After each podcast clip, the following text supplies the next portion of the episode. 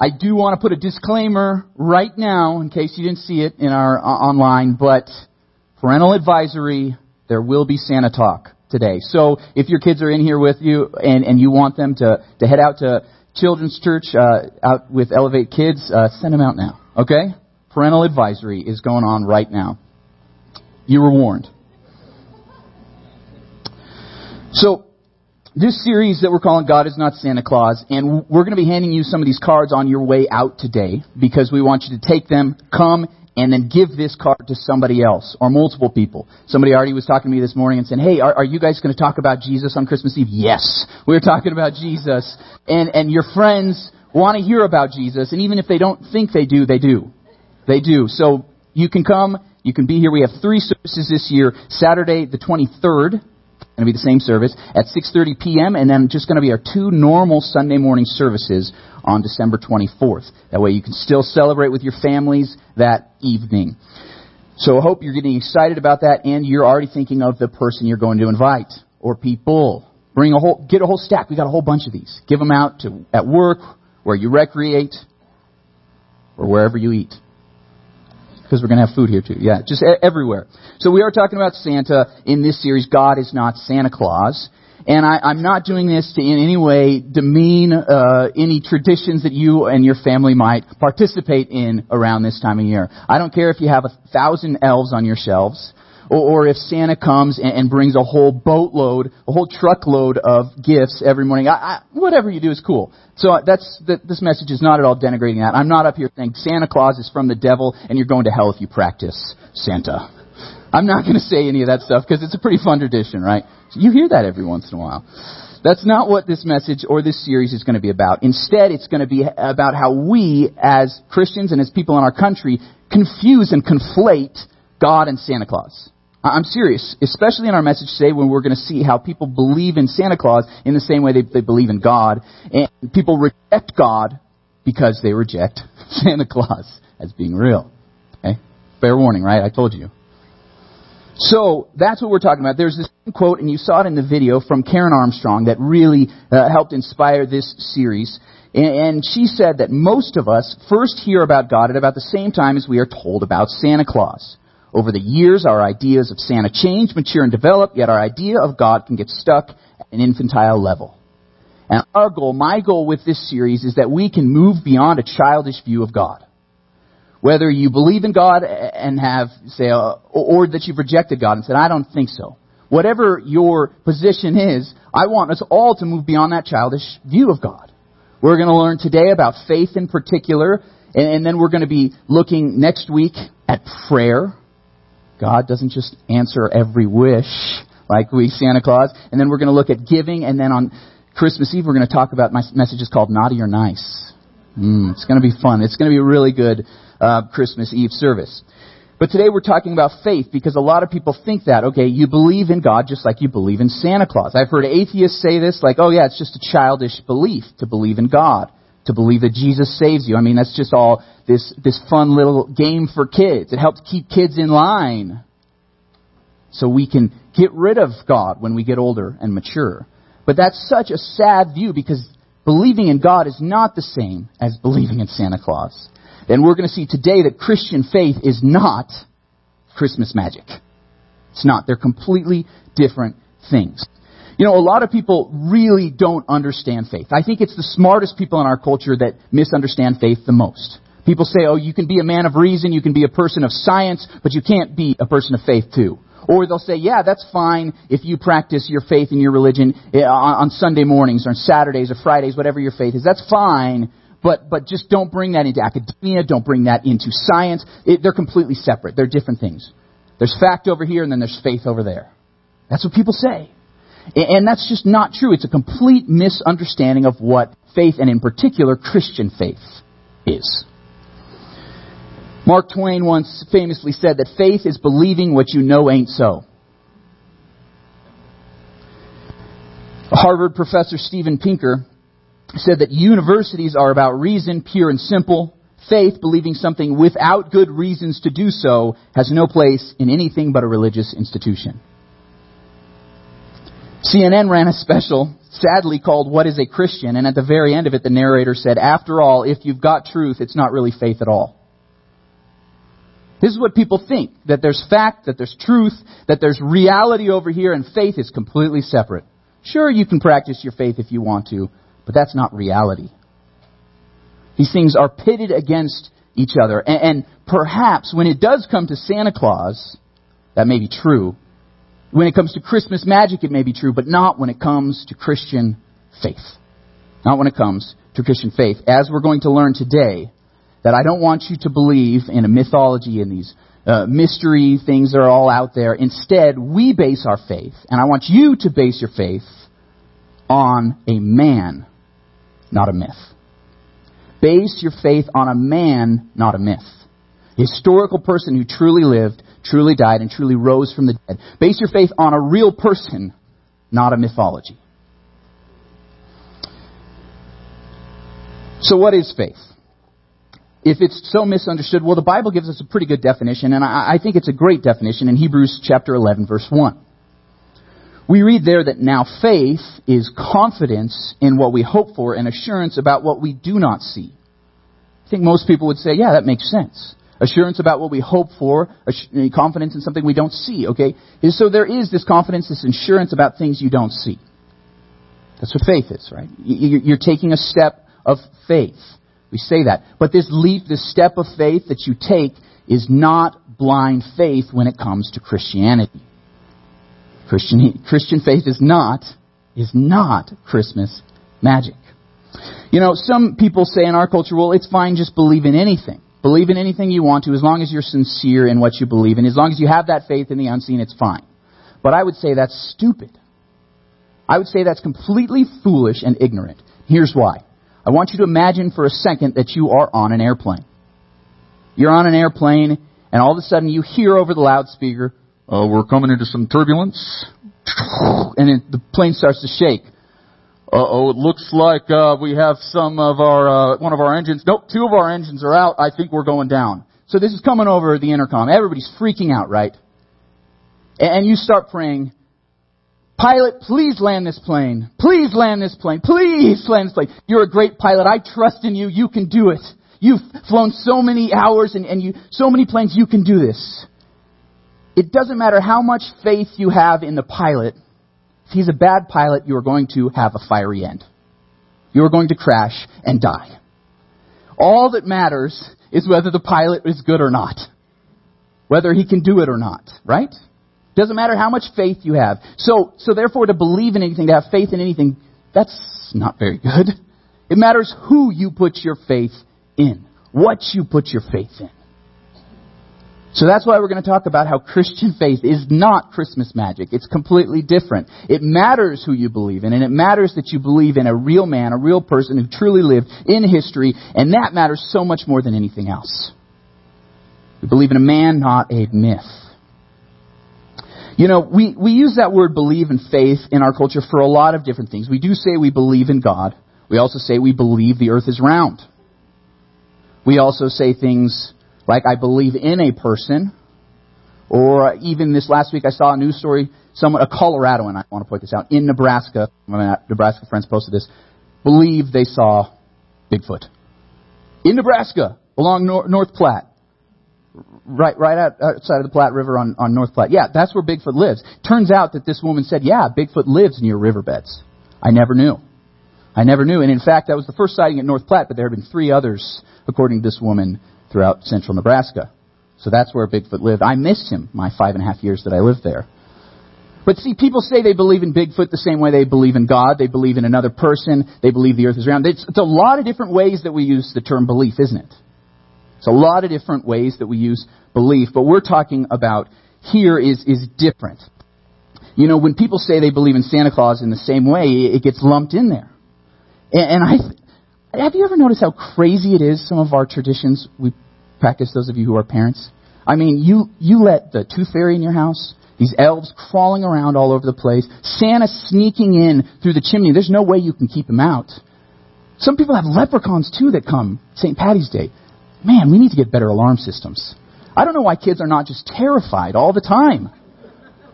Really, that's a strange belief, but, but we have these different beliefs that we practice uh, about Santa. But, but here's the interesting thing. Someone did the research on it a couple of years ago, uh, and, and they found out that there are 526 million children that practice Christmas on December 25th, according to their research and their estimation. That means that uh, there would be 22 million kids in hour for Santa to reach on December 24th. That means 365,000 kids a minute and 6,100 children a second. And what I really love this researcher did was they looked at the, the chart because it, it's different in time zones. So this time zone is going from right to left if you're looking at this. And, and once you get to Europe right there in the middle, man, Santa's got his work cut out for him. Same thing in uh, North and South America. Man, that's a lot of Christian homes to visit in one night. 6,100 a second. Wow. That's impressive. So this is the belief that people associate with Santa, and therefore they say it's almost the same thing as God. The same thing as God. So when we reject a view and a belief in Santa Claus, people often reject a view and belief in God as well. But they're completely different. They're completely different. So some of you are, are hearing this and thinking, yeah, Matt, that sounds absurd that Santa Claus can visit th- that many homes, that reindeers all of a sudden can fly, that these elves crawl around at night when nobody's looking. Of, of course that's absurd, and so is it absurd to believe in any God, to believe in any m- miracles that could ever happen. But they're different. They're different because what we believe in as Christians is based on a man, not a myth. It's based on a man that really, truly lived, not on a myth. So, I'm going to look at a passage this morning in 1 Peter chapter 1 verses 20 and 21. And it's just a couple verses. A lot of times we read past them, but it, it gives us really the foundation of our faith and why our faith is different than faith in Santa Claus or elves or anything else. So I'll give you a second to get there. It's also in the bulletin. So let's read this passage. It says that Jesus was chosen before the creation of the world, but was revealed in these last times for your sake. Through him you believe in God, who raised him from the dead and glorified him. And so your faith and hope are in God. It told us there the complete basis, the foundation of our faith. Did you see that? I, I want you to put a box around the word through him in verse 21. Through him you believe. Through Him you believe in God. This is really the, the whole foundation of this message. It's the foundation of our faith. It's through Jesus, because of Jesus, who Jesus was, that we have faith in God. It's because that He really truly lived, that He really truly died for you, and He really truly rose from the dead that we have faith in God. It's based on a man, not a myth. Not a myth. You know, one of the most interesting things uh, about Jesus and who he is is that he fulfilled prophecy. I want you to notice back at the beginning of verse 20. That's our first point, fulfilled prophecy. In verse 20 it says that Jesus was chosen before the creation of the world. So, so you can underline that. That's our first point there. You have that verse. He was chosen before the creation of the world. One of the things that set apart faith in Jesus and faith in God and in the Christian faith from any other faith in the entire world is that this happened. See, when it comes to Santa Claus, Santa Claus is a myth. Yes, he was a true man. There was a man named St. Nicholas who lived about 300 years after the time of Jesus, about 300 AD. And he did all sorts of stuff. As a bishop, but one of the things he was well known for was that he would um, give children coins in their shoes. They would leave them out at night and he'd give them coins. So it became this myth hundreds and thousands of years after that, that that St. Nicholas would continue to come, especially for the G- Germanic people, that he would continue to come and put coins and shoes and then gifts, and it just continued to develop after the fact. But what's really interesting is the Santa Claus that we have today didn't come about until the 1800s. So this is 1500 years after St. Nicholas even lived, right? In 1809, Washington Irving was the first one to depict Santa smoking a pipe and flying over rooftops in a flying wagon. It's the first time, 1809 was the first time we get this imagery. But what's interesting, it wasn't until 1821, several years after that, that he got predicted, predict, uh, sorry, portrayed as someone that was a little pudgy. And, and this time, the wagon was pulled by a reindeer, but just one reindeer. There's just one reindeer in 1821, but in 1822, the year after that, of course, the famous poem, The Night Before Christmas, was written. And that's when Santa got eight reindeer.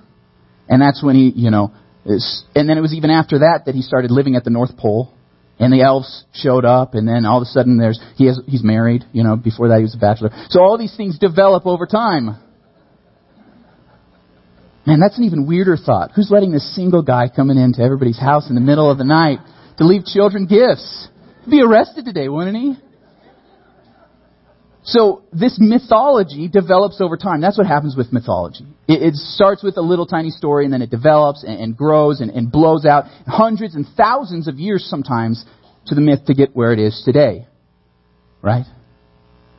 But not so with Jesus. Jesus was foretold about before he ever was born. We know this. The Hebrew Bible was written, it was even translated into Greek 200 years before Jesus existed. So we have not only the, the original Hebrew, but it's been translated into another language before Jesus is even around. And these prophecies even predate that. Hundreds of years, seven, eight hundred years, some over a thousand years before Jesus came. Prophecies about the Messiah, the Savior who would come. Let me just run down a few of these prophecies that were made in the Bible. It, was foretold that he would be from the region of Nazareth. In Micah 5 2, it tells us that the Messiah would be born in Bethlehem, tiny little town of 200 people. But then it also said that he would come out of Egypt, which is what happened with Jesus. His family fled because they were trying to kill all the little boys born, Herod was, so they fled Egypt. So Jesus did come out of Egypt, even though he was from the region of Nazareth, born in the town of Bethlehem. Or, or, or, it was foretold that he would be a descendant of Abraham, a direct descendant of King David. That's who Jesus was. It was also foretold that he would be born of a virgin, that he would be rejected by his own people, that he would be betrayed by a friend, that he would be betrayed for 30 pieces of silver. That's a pretty specific prophecy. That he would be punished and killed even though he was innocent. And then, this is a bizarre prophecy, that he would be killed with sinners but buried with the rich.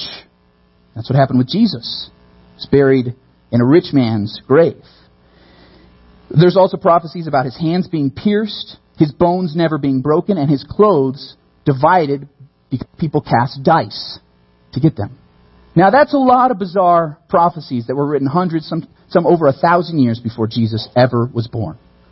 See, Jesus was chosen by God before the creation of the world. That's what we learned in 1 Peter 1.20. Before all this happened, there's these prophecies. And that's why we believe in this man. We have faith on this man. But it's more than that.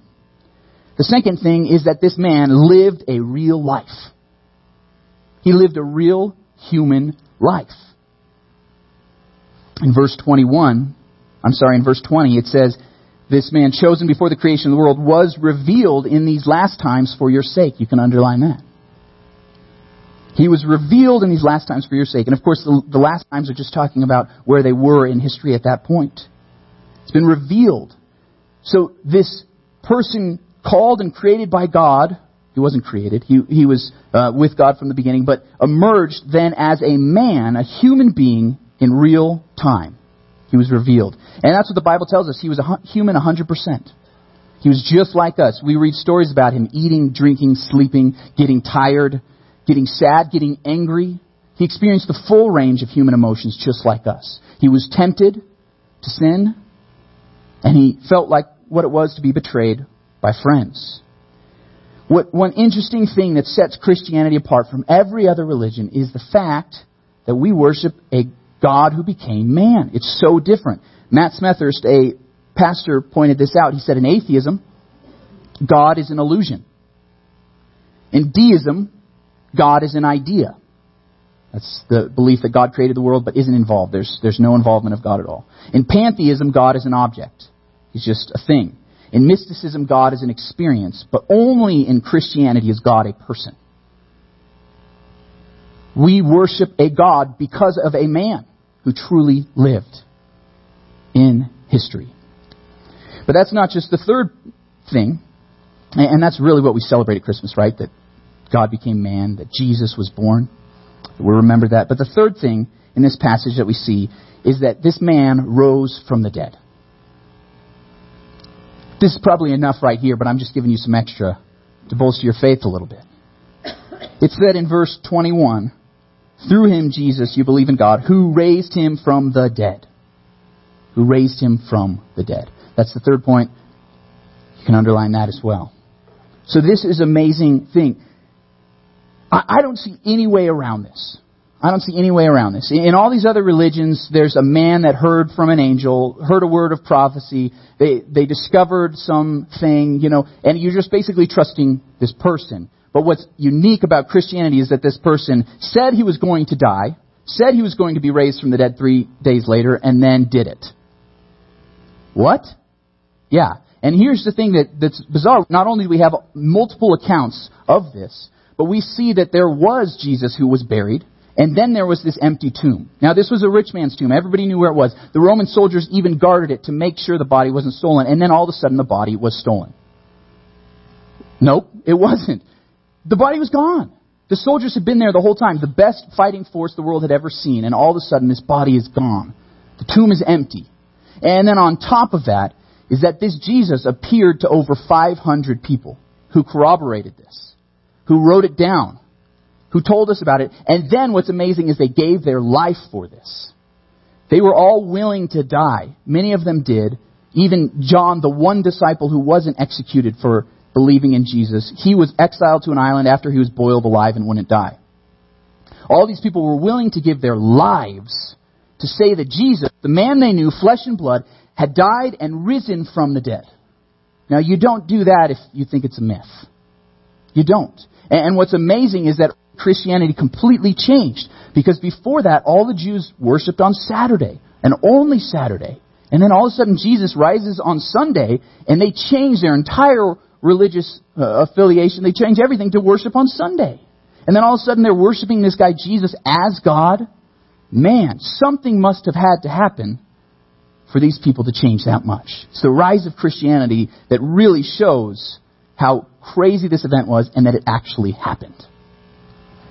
See, what we worship and what we believe in takes faith, but it's based on reality. So that's why I challenge you to base your faith on a man, not a myth. What was written about Jesus beforehand, what was written even just within the lifetime of his disciples, that's where we get our Gospels and the rest of the New Testament, within a lifetime of Jesus. This isn't a myth. This is a real man who truly lived, who truly died, and truly rose from the dead.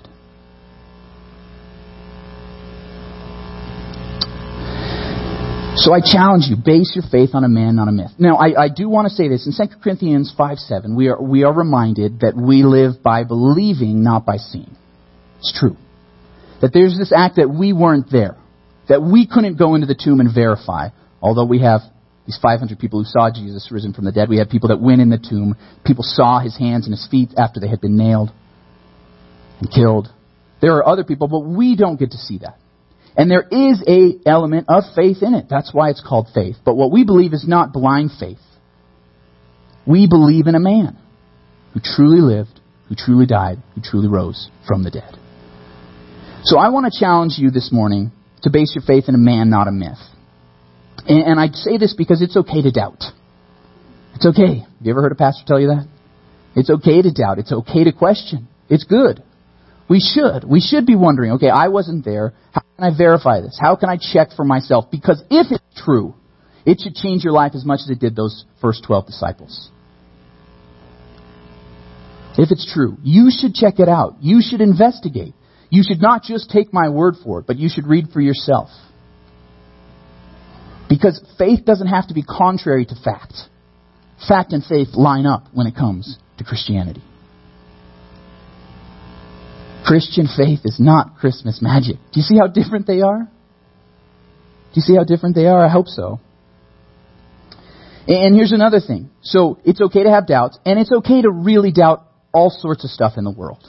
Just because you believe in God and believe in Jesus Christ doesn't mean you have to believe in every mysterious circumstance or every person who tells you they saw a ghost or an angel. You don't have to believe every miracle you, story you hear about. You don't. What we believe is based, like it said in the passage, on Jesus. Our faith is based on a man. So you could doubt everything else. In fact, you can even think some of the miracles in the Bible, which I believe are true, and they are, but you can say, I'm not sure about it. I'm not sure how God created the world and how that fits with evolution. You don't have to have it all figured out. You don't have to believe all of it. But what we believe, our faith is based on one man who truly lived, truly died, and truly rose from the dead. We base our faith on a man, not a myth. And I believe that as you realize that Jesus was real and that he believed in those miracles, you're going to believe the rest of the Bible too. It's going to come, but it's okay not to believe in it right now. It's okay to be doubtful and skeptical of your friends and the stories you hear, and especially the things you read online. Okay, you can disbelieve those things. The reality is, is that we base our faith on a man, and that's a firm foundation. I've shared this illustration before, but it's so important. So important. And, Tim Keller, Tim Keller uses this. You know, we, going back to the thing about the pilot, it, it matters who the pilot is, you know, not how much faith you have. It's the same thing. Just imagine now that you're falling off a cliff. Imagine that you're at the edge of a cliff looking out hundreds of feet to the bottom and you know it'll be death if you fall, right? And you're starting to slip and slide. Now you see a little tree sticking out of the side of this cliff. Would you reach out and grab it? Just would you? Thinking as you're sliding, just imagine that. Slipping and sliding, you're going to reach out and grab it no matter what. Whether you believe those roots will hold you or not. You're just going to reach. Because if the tree is good and you grab it and it holds you, then that faith is worth it. Even if it's just this tiny little faith you have. I don't know if it's going to hold me. What matters is the tree. What matters is the pilot. What matters is who you believe in, not how much faith you have. And that's why Tim Keller does say it's not the strength of your faith, but the object of your faith that actually saves you. That's why we base our faith on a man, not a myth. It matters who you believe in, what you believe in. I know I've been pretty politically incorrect today. But think about it. Christianity is alone. It is unique in that we have this man who was God, who died for us and rose from the dead. And that is the man we believe in. Our faith is based on a man, not a myth. So, Jesus did say in another place, all you need is the faith of a mustard seed, as tiny seed as you can have. You don't need to muster up more faith. All you need is a little bit. And base it on a man who can save you, who is faithful and trustworthy. And that's what matters. So I do want to challenge you today. Some of you need to respond um, to this because you're feeling like, wow, I, I think maybe that man was God. I think maybe he did die for my sins. Maybe he did rise from the dead. And, and you're ready to take that step of faith today. That you're willing to say that I do believe. And I'm going to lead a prayer at the end of my message, and I want you to say that prayer and just to accept Jesus as your Lord and Savior. You don't have to believe everything else. You can think all the other stuff is weird. You can think Christians are weirdos. It's okay.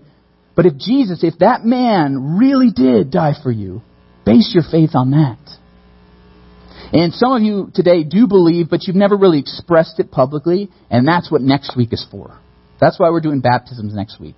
We have several people signed up right now, but maybe you're the next one. Come talk with me, because then you can say publicly that you do believe in Jesus, that you do follow him, and it's going to be a, an amazing event next week. You're going to want to be here. You're going to want to get baptized if you haven't done that already, if you haven't made that decision for yourself. And, and then the, the last thing I want to do is I, I want us to all take that moment that we're going to celebrate that faith by the real man who truly lived, who had a body, who had real blood, and we're going to take communion together. So let, us pray, and then we're going to take communion. I think Bobby's going to come up here too.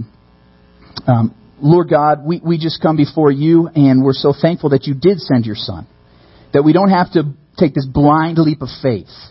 But the leap of faith we take is based on someone who is trustworthy.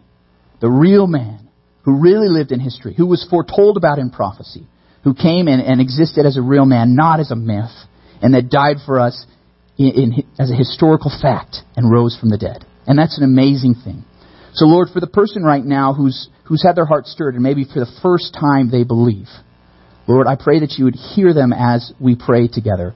So, with everybody's eyes closed, um, would you just repeat this prayer with me? Everybody repeat it, but, but if this is your first time, I want this to be especially significant for you. Um, let's pray. Lord God, it's hard to believe sometimes. But I will put my faith in a real man, your son, Jesus. Would you forgive me of my sins and give me eternal life? Thank you. And help me to follow you.